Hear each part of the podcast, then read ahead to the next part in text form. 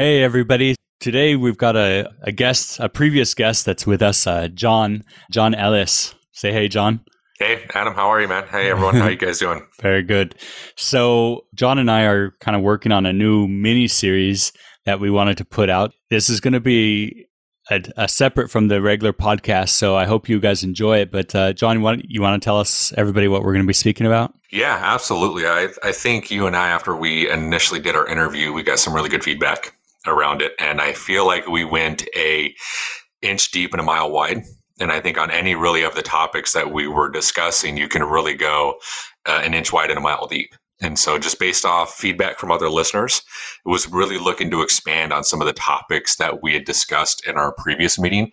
And so, really, you know, you and I were talking about it, and, you know, the old adage of the first million is always the hardest. And so, I think about just the framework of what it takes to get there, but also what it takes to get beyond there. And so, just a couple of different topics around perceived value, sales enablement, technical issues, things like that, that especially a lot of early stage founders or people early stage joining a company tend to run into. So, if we could shorten the learning curve by one tenth of 1%, I think we made a difference. Great. So, Today, we're going to speak about, like you just said, but uh, perceived value and uh, kind of how to sell when you have no clients. Let's start with some intro music and then uh, we'll kick things off as soon as we get back. Yeah, let's kick it off.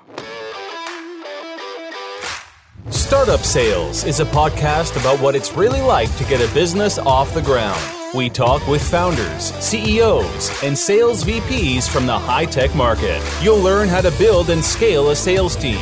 You'll also hear about the growth challenges and tough decisions from others who have had both successes and failures. And now, your host of the Startup Sales Podcast, Adam Springer.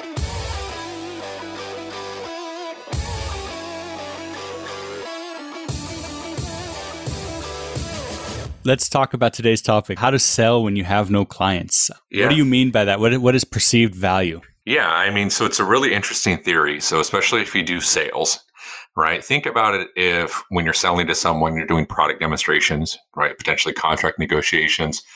It's a lot easier when you have a book of business as 10,000 customers, right? Or you have a logoed brand, right? If you call and say, hey, this is John from Salesforce a lot of people are going to pick up that call even if they don't know anything about you right? Because they've heard that logo before. They they understand the logo.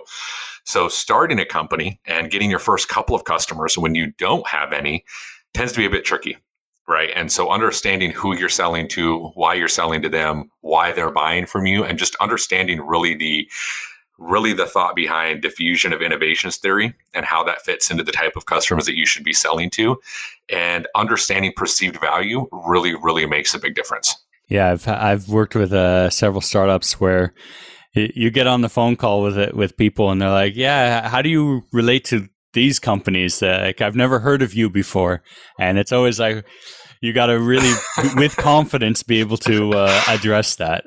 Yeah, and assuming we have time today, I think one of the great things to talk through is customer testimonials. Right? You know, you talk to a lot of potential prospects, right, and they're like, okay, send me over five different people and five different companies that you've worked for that look just like me, that walk just like me, and let me talk to them and see if they like it there's a way that you can speak through that when you don't have any testimonials to give because you don't even have five other customers at all, right? Let alone in their area to do the same type of work from them. So I, I think it's an interesting topic that I, have spoken on to a lot of different people. And even when I'm interviewing sales reps, right, and talking to them, uh, it's a great question to ask them like, how would you sell this product if you had no other customers, right? What if you couldn't write off a guarantee to someone? What if you couldn't talk about the ROI that the platform gives people? You have a hypothesis, right? But you don't know. You don't know what that is because you don't have any actual customers. So how do you sell? Like, how do you yeah. sell if you have no testimonials and no ROI? Two arms tied behind your back. what kind of uh, when you're asking that to, for salespeople in the interview? What? How do they answer that? That's difficult when they don't know the company. Yeah, most of them they don't. so I, I, think the biggest thing that I'm looking for when I ask them is, can they be honest? Can they talk about? Well, you know, honestly, honestly, I don't know you know, or, or I don't know. And so that's where I think you'll find a genuine person versus your, you know, used car salesman. You know, your used car salesman is going to try to, you know, handle you and really try to, you know, finesse and just say, you know what, I don't know. And so there's some things that we we did, especially on when when starting companies and going into them and really getting those first couple of customers the first thing that I really think about is your monetization schedule, right? Like the first thing you got to understand is how are you going to monetize your idea? There's different stages of a quote unquote company, right? There's the idea, then there's the product, and then there's the company. So you can have the first two and not have a real company, right? You can have just an idea, right? There's a lot of great ideas out there that never turn into companies. There's actually a lot of great products, right? That don't ever become profitable right? So how do you look at that? So I think, especially a lot of times when you're very early stage, you're looking at just top line growth, right? How much revenue are we bringing in? You know, and, and understandably, you don't want to look at like, is that revenue profitable and things like that. But you should really start to at least understand it. Like, if we sell the unit at this cost, are, are we losing money? Right. And if you're if we're losing money, can we ever monetize it? That's going to be a challenge. And so I think the first thing you want to look at when you're really doing that is what type of pricing, what type of schedule monetization schedule do you want to have on there? You know you, you we hear a lot about freemium right? That's like the i feel like that's a new buzz term over the last you know half decade right? The freemium model right? Get you know eliminate barriers get people to sign on and that's great. Uh, some products are just too complicated for that though. It's a, and it's also kind of allowed so much more spam to come in and unqualified stuff to come in and and causing misunderstandings on the client's part of what you actually do because everybody could just sign up, make an assumption, and then leave. Right. And you've got about what? 37 seconds to make that impression on someone yeah. and, and get them to convert into you know something that's engaging because people you know aren't going to keep giving you shots on goal right if they're not or immediately signed on and so i think if you bucket or if you're bucketing things like freemium is one plan right that's one methodology to do. Where I, I really talk about is really the outbound model, right? Of really outbounding, going identifying prospects, cold calling, right? People that have never heard of you, never heard of what you do, and how do you convert them? And I just think some of the guiding principles that I tend to walk through or think through as I'm going through this is the first one is what has worth is worth paying for, right? So if you're good at something, never do it for free right? Absolutely. And that's uh, we we talked about this, Adam. I think last time about books and things like that, and it was posted on there. But the Forty Eight Laws of Power that that's one of the Forty Eight Laws of Power is despise the free lunch. You know, if it has worth, it's worth paying for. So I'm not a huge fan, and again, there's different principles on this, but I'm not a huge fan of just giving your platform away for free at the early stages just to get you know hands on it. Now, there's beta testing right? And there's a small cohort of people, hey, let's make sure that this product works, make sure we have a, an MVP that we can go to market with. But once you've established that you've got a functional platform, right, that actually does work and you're ready to start selling it to people, I'm just a big believer in you've got to monetize it as early on as possible. Right. If you take your first, let's say 20 customers and just give it to them for free, that's fine. That can work. Don't ever expect to monetize those first 20 people right? I think it, I think it goes beyond that though. Is not just not just monetizing them as a company, but it's also about their perceived value. Like uh, the topic of yeah. today's conversation is, yeah. if you get something for free, you're going to think less of it. Whereas even if you pay a dollar, even if you go through that process of of swiping your credit card or or paying the check, you you automatically take it more seriously. So even if you're doing a POC, you know, to to try. Yeah, you're doing a POC with a big enterprise customer, and you want them as a client, and you're so afraid to charge them, but you should charge them, even if it's minimal, even if it's only five hundred dollars or a thousand dollars, just something to have them have put a step forward. Yeah, or like skin in the game. Yeah, right. You've got to get them to say okay, because this is a true story that I'm going to tell you here. This actually happened, but and it just made me think of perceived value the entire time. And uh, a few months ago, my wife and I were in Sacramento. That's where I'm originally from, and, and, and brought my granddaughters or my kids out to see their grandmother. And you know, my wife and I went out and had some dinner. So we were walking in downtown Sacramento, and we were walking up to a corner, and there was a sushi restaurant on the right, and it looked pretty fancy. Right, it looked like a pretty nice high end sushi restaurant I'm not one for like super fancy restaurants like that, but I was like, okay, let's take a look at it. But immediately on the corner, because they were both on the corner to the left of it, there was another sushi restaurant. This one, however, had huge, about five foot posters on the window that said half off shoot sushi all day long. And my wife is how, like, well, how, I don't want How to. sick am I going to get? so th- this is why my wife and I work so well together because she's like, I certainly don't want to go there because there's just some things you don't want to go discount on. I don't like to spend a lot of money and have been called cheap. So I was like, oh, this sounds great. Like this, what a great deal. Let's go to the discount sushi place and we'll pay, you know, for it later, of course. And so we're thinking about it like this is so weird, but that's the perceived value right? That's the perceived value of there's two sushi restaurants. One just looks, you know, nicer, I guess if you could say that, right? It looked like more of an established sushi restaurant. Right across the street was half off sushi all day long. But here's the funny thing is when we went in there, we did end up going to the discount one. I won that one. So we went into the discount one and it was the exact same price as the other place. The only thing that they did was they charged double the amount that anyone would ever pay. Like they were charging twelve dollars for a California roll, but oh, it's half off, so we'll charge you five. Well, five dollars is the standard price anyway. So that perceived value, you weren't actually getting a discount. And I just thought to myself, why are you hanging these signs on here?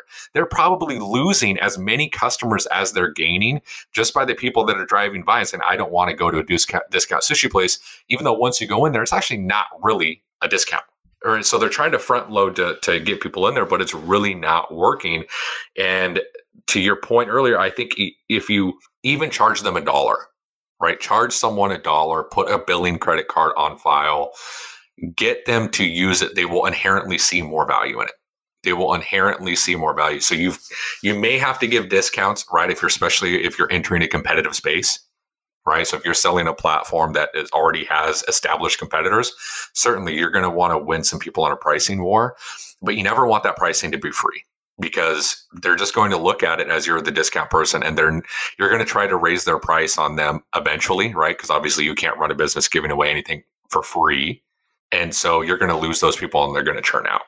So right? do you, so you think, think, discounting is always the option though? Because i i really as much as i can will always refuse to discount like 99% i'd rather give like a free seat or an extra feature or something like yeah. that so what I've tended to do, I, am right there with you. So what I've tended to do is one of a uh, uh, another company I was at, we we called them stack discounting, where they waived the installation fee and they gave the first month for free or the first and second month for free. After analyzing that, we actually saw that it, it increased their likelihood of canceling 5x right? If you just, we call them stack discounts, right? So if you charge them no installation fee and gave them this time for free, they would just cancel anyway because again, they don't see it as valuable. So I'm I'm right there with you. I would rather give someone a free period of time or a discounted period of time rather than say the seat cost 100 bucks and say okay well we'll give it to you for 25 right? You could tell them yeah we're going to charge you 100 because that's what we got to do but we'll give you the first you know 30 days for a dollar. Right? So we did that a lot um, at luma as well when we were doing there. Say hey you know what? We'll take care of your installation fee. We'll charge you your first month for a dollar but you you keep that standard pricing because trying to go back to them and monetize them after that it's just it's not going to work. It's all about their expectations right? And that, and what are their expectations of a customer right? And so I, I think on the initial topic of like how do you get your first couple of customers right?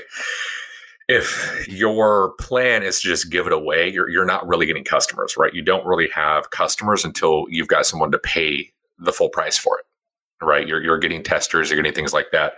So I think the biggest advice I would give someone is just looking to get some new customers in your new company is make sure you understand the persona, the type of person that you're selling to, right? Because the type of person that you're selling to is really going to dictate the types of expectations that these people have.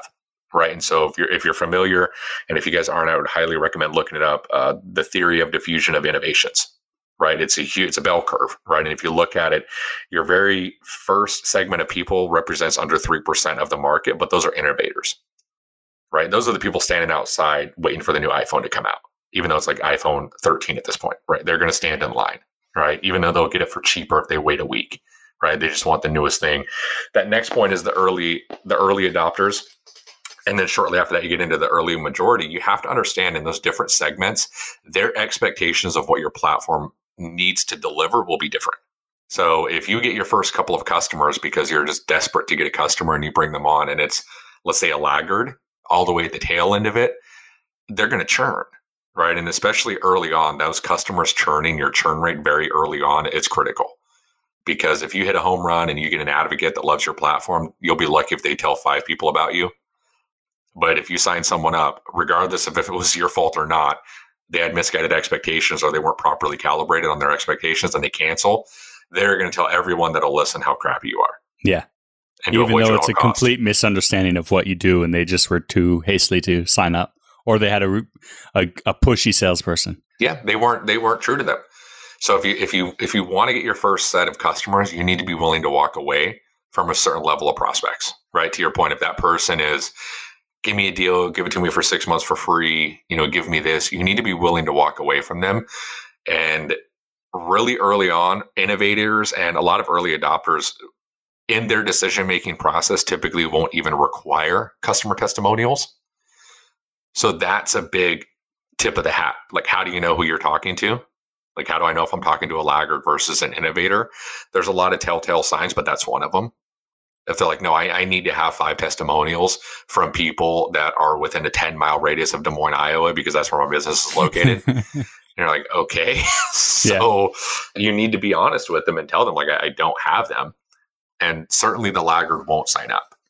They're not going to. They're going to walk away from it. And, and I know what a lot of people are thinking, probably listening to this now, is that, you know, if they're wanting the big enterprise clients and stuff like that, that this will scare them away. But I found that especially over the last couple of years, enterprise clients are are more willing to go with the early stage startups because they want the innovation. And so that shouldn't be something that scares you away. That should be uh, from d- talking to enterprises because they want that innovation and you you don't sell them the fact that hey we've been around for 20 years and we've got a solid project that a product that everybody uses no you sell them your roadmap you sell, sell them your vision and they're on board. Yeah, and the vision and how they can play a part in that vision, right? Yeah, I think that's the give and take, right? For your large enterprise customer is they're going to want to know, they were going to want a proof of concept, right? They're going to want to understand the benefits outweigh the risk. And that's just part of the vision. But then also the play on that is, Adam, you're going to be at the tip of the spear here. You're going to be able to help drive this platform and be what you need it to be today and tomorrow because the early adopters – are the ones that will give us new product features, right? Certainly, when you start using this, there'll be things that you want. Being an early adopter, you'll have a bigger voice with internally within the company to help us drive that innovation that you want that's critical to you and your company. And so, letting them know, like, yeah, hey, you're an early adopter here, right? And this is why that's beneficial to you as a company and what it can mean. If you try to position them the other way, that everything will be smooth. There will be no hiccups. You know, we've done this a thousand times. To your point, it's going to turn them off more than anything. Let's change subjects a little bit. I've got one client that I'm working with that they deal with uh, log ingestion. And one of the things that they have a big enterprise that came that's on board because it's a it's also a newer market let alone like a company be new in it but they need HIPAA compliance because they're met in the medical field they're worried because hey, we don't have HIPAA compliance. No, we can't really get that. But I'm telling them uh, and showing them that you don't need to have that compliance necessarily all the time. Sometimes it's just a, a checkbox that they are trying to fill out to say yes, we need it, but they don't really need it. So what I'm trying to say is in this case, for example, is you could dive deep and understand why is it do you need the HIPAA compliance? Oh, are you actually going to be sending us files with client information, or is this just your legal team saying that everybody that we work with has to be HIPAA compliant? Because then there's ways around it. Yeah, and, and working you know several years in in the healthcare space, right? HIPAA is a big thing, right? And understanding that, but you're absolutely right, and there's a lot of people that don't fully understand it and its implications and what it does it mean and how can you address those in a BAA and really start to understand what you're doing. So yeah, I think the the biggest thing is understanding what are the needs of the customer and how can you deliver against them, right? And really understanding that and say, hey, if, is it a red herring or is it a real objection, right? And, and what they can get to. So make sure if, if you're listening and you're dealing with clients that uh, are asking for certain certifications, ask them why they why they need it and and who's which department is it a concern of, and dive in deep on that. Yeah, and, you, and you'll find that just because it's something that they need, they're not always subject matter expertises on it, yeah. right? So, uh, not, not, to be rude or anything like that, but I wouldn't necessarily take that as a non starter. And you should make yourself the sub- subject matter expertise as much as you can, right? If they're bringing up some type of certification, if they're bringing this up, it could just be something that someone in their legal department brought up because they're legal counsel and, and that's what they're going to do. Yeah. Right. G- and not, GDPR. They may not fully understand. Absolutely. Yeah. GDPR was huge on this and I don't know how many people told me that you'd have to be you have to be GDPR compliant in order to for us to work with you and probably 80% of those deals I closed anyways. Yeah. Yeah. yeah. Because I knew more about the law than they did. They just heard GDPR, okay, we have to check that box. Yeah, it's like a buzz term, right? Like they just hear it and they're like, "Oh yeah, this this this sounds great. Let's bring it up." Yeah. What do you do when you have the objection from a company that hey, you've only been around for a short time? How do you handle that if if they're actually coming up with that objection? Yeah, I think the biggest thing and and my overall just broad sales approach is I call it like the 8 mile approach is you should know what your landmines are going to be and the best way to handle an objection is to just keep it from coming up right? So you, you should you should lead with that. Like if you know that there's going to be an objection of hey you guys have only been around for six months you should bring that up very early on in the conversation and understand if it's a true non-starter for them or if it's just a red herring that makes it easier to break up with you right? If you think about it people rarely tell you the full truth right? They're going to say well uh, we went with another vendor or uh, it's not in our budget or hey we need uh, gdpr you know they'll just come up with ways to politely let you down and won't tell you the real objection right? So you want to understand like what could your potential objections be whether it's competitive pricing competitive landscape product fit or hey you've been around you haven't been around for very long right? So what you want to try to do is bring that up as early as you can in the conversation in my mind to see if it's a non-starter because if you go back to understanding where people fall of and diffusion of innovations theory is it will certainly be a non-starter for a laggard. It might be a non-starter for the late majority but really for the early majority the early adopters and innovators it shouldn't be a non-starter right? It could just be an easy out. Like that's their easy out to give you because they don't want to hurt your feelings. Right? It's like you're getting broken up with. It's like well it's not you it's me. No it's definitely me, you know, you're just being polite. So try to understand what, what that is very early on. And that way it doesn't really come up because if it comes up, you want to almost use it as a disqualifier on your end, right? On your discovery. You know, hey, have you worked with early stage companies before? Like, is this going to be a problem for you? What part of this platform or what part of our company just wouldn't work for you guys in your vision? Right. And understanding that. And I think the biggest thing when you're really looking for those first early customers, but really throughout, is to be honest. Like, don't hero sell. Don't sell something you don't have. Don't promise them things you can't possibly deliver, right? Be honest with them, right? Eight mile the thing. Talk about all the different things that could potentially go wrong and pressure test it because that person that is, it makes them nervous. You don't want to sign them right now, but they could potentially be a great customer for you 12 to 18 months later because now you've done it three or four different times right? And now you can really go back and say hey i know this was a concern for you this part of the rollout process. Here's how we handled it before and here's how we got around it. Hey and guess what? Now i do have a customer testimonial for you right? And i have an advocate. But you just have to be upfront and honest with these people and make sure you're not overselling them and trying to deliver things that you can potentially deliver right? And really make sure that you're on point. And so be honest be willing to walk away from a, a potential prospect if they're demanding things that you don't have. Yeah. And you know that you won't have, or if you can understand that their expectations of what you can deliver is way too high. And just a short example, even going back to Luma, one of the things that we did was patient surveys. And I remember we were talking to a small clinic in the very early stages of it. And this one practice administrator, she was at a dermatology clinic and she was like, I want you to get us, you know, a hundred patient surveys a month. And I was like, okay, well, how many appointments do you see a, a day? She's like, oh, maybe three or five. and so do, you do like 20 working days a month. So you have about 107 patients a month. And you will only sign up and you would only be happy if I got you 100 out of the 107. Yeah. Okay. Well, this isn't going to, like, you're not going to be happy with this platform. Like, there's no platform that's going to get you 100% conversion rate And so understanding like what their expectations of you would be.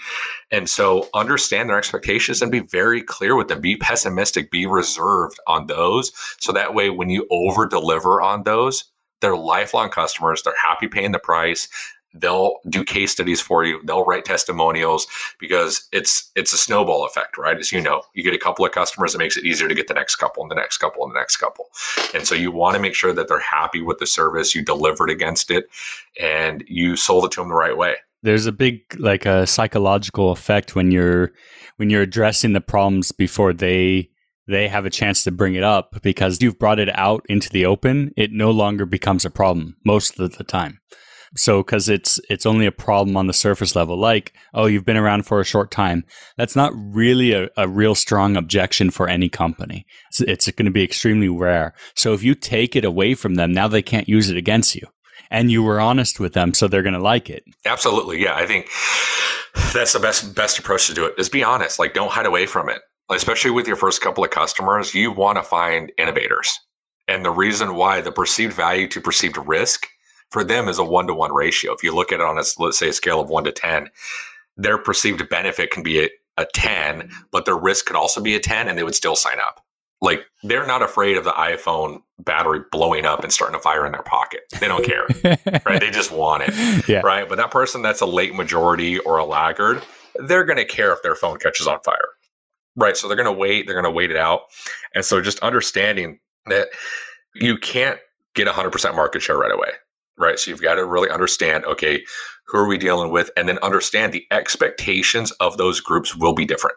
So the more market share that you gain, you start going into early majority, even late majority, their expectations are much different than the early adopters. So you have to continue to innovate. You have to have uh, strengthen your product, your ties, but also your go to market and how your reps sell. Right now, once you get a couple million dollars, you have a good book of business, you've got testimonials. Now you can speak confidently to people and say, here's what we can deliver. Here's the ROI.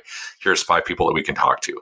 Even when you have a large book of business, when people do want testimonials, I am very clear with them and, and tell them, say, I, like, I think the customer testimonials should be the last box to check. And, and, Adam, let's just be honest about this. You're asking me for testimonials. You're asking me to go handpick testimonials about me. Who, who do you think I'm going to get? Yeah. you know, I'm not going to get the person that canceled, right? And, and said that. So I'll be very clear with them like, hey, let's just be honest. If there's some genuine interest here, let's talk through all the steps involved for your decision making process.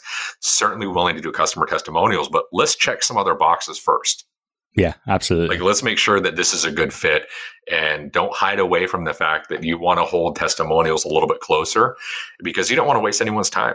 Well, and also you don't want to you don't want to bother your your good happy clients with lots of people bugging them. Hey, I saw I read your testimonial. What what do you actually think? Yeah, and then they never sign up. Yeah. so, you know, it's so yeah. I, regardless of how many customers you have, especially early on, like if you don't have testimonials, you don't have customers you can give them, tell them. Yeah. And I can certainly tell you that when we were early stage at, at Luma, when we were building it, we certainly quote unquote lost customers because of it. Yeah, no like big I deal. certainly wouldn't be able to close more deals, right? But you can't lose something you never had, right? So if someone early stage is, hey, I need those testimonials, and you don't have them, let them go because it's likely that you'll be able to get them on once you then build up those testimonials, leave it on good terms, and come back around to them. Yeah, because once you once you burn that lead, Eh, it takes a long time to warm them up again. Yeah, you've likely burned them forever. Yeah, I, I, I would say also for everyone listening, a, a sales tip when you're at this early stage is speak like you do already have the hundreds of clients already. If you speak with that confidence and you act in your decision making that this is not your first deal or your first or your fifth deal, this is your 105th deal, it will come across in your voice and your tonality and how you speak and that on a subconscious level really will speak differently to the uh, prospects as well. Yeah, it's not what you say; it's how you say it, right? And if you sound confident, if you don't know the answer, talk them through it. I'm not quite sure. Let me take a note here, and I'll follow up with you. Yeah. Right. Stop selling. selling should is not, proper selling nowadays is no longer selling. It's uh, I view it more as consulting. You're there to help them. Yeah, absolutely. Yeah. And I think very early on when you're getting those first couple customers, but again, it's more of a, a methodology approach of sales is sell the drill bit, not the hole. Right. And so what I mean by that, I talk to a lot of early reps when we're going through onboarding and things like that, is imagine you're working at a hardware store and you know Adam walks in and says, Hey, I need a three quarter inch drill bit. Can you show me where there are? And you know, there's probably, I don't know, 10 different price points, right, on the three quarter inch drill bit you may be shocked to understand that no one in the history of mankind has ever needed a three quarter inch drill bit. ever. like in the history. They've no, no one has ever needed a three quarter inch drill bit. What they need is a three quarter inch hole. So talk to them like, hey Adam, so what do you what are you drilling it? Wood, metal, how many holes do you need to make? Right. That will uncover which drill bit to go with, but sell the hole, not the drill bit right? So understand what their hole is and what their what solution you could potentially provide for them. But just keep in mind, no one has ever needed a three quarter inch drill. I think that's a, a good way to start to close things off here. Any last tip for for the people listening on on perceived value? No, I think yeah. Hopefully you found this helpful. Uh, we'll cover some other topics in the future as well. But yeah, be honest, be direct, know the market that you're going after, know their expectations, and just be upfront about it you know, it's okay. That right kind of customer that you want very early on with your company will understand that things can go wrong and they'll be okay with it. Right. So don't hide away from them and, and don't try to gloss over things, but just be direct and be honest as always and just you know know who you're going after absolutely great everyone uh, next week uh, or next episode of this uh, mini series uh, we're going to be speaking about uh, sales enablement and engagement with little to no resources and we're kind of going to dive down into how to how to work with that sales process with with very minimal resources. Yeah, absolutely. That should be the fun one. We'll come up with some fun ideas to, to keep the team engaged and keep them going. And you can't throw money at a problem when you don't have a lot of money to throw. exactly. John, thanks. And uh, thank you, everyone, for listening. Thanks, guys. Appreciate it. Thanks for listening to Startup Sales with Adam Springer. Subscribe to the podcast so you never miss an episode. Contact Adam about speaking engagements or consulting services at adam at startupsales.io.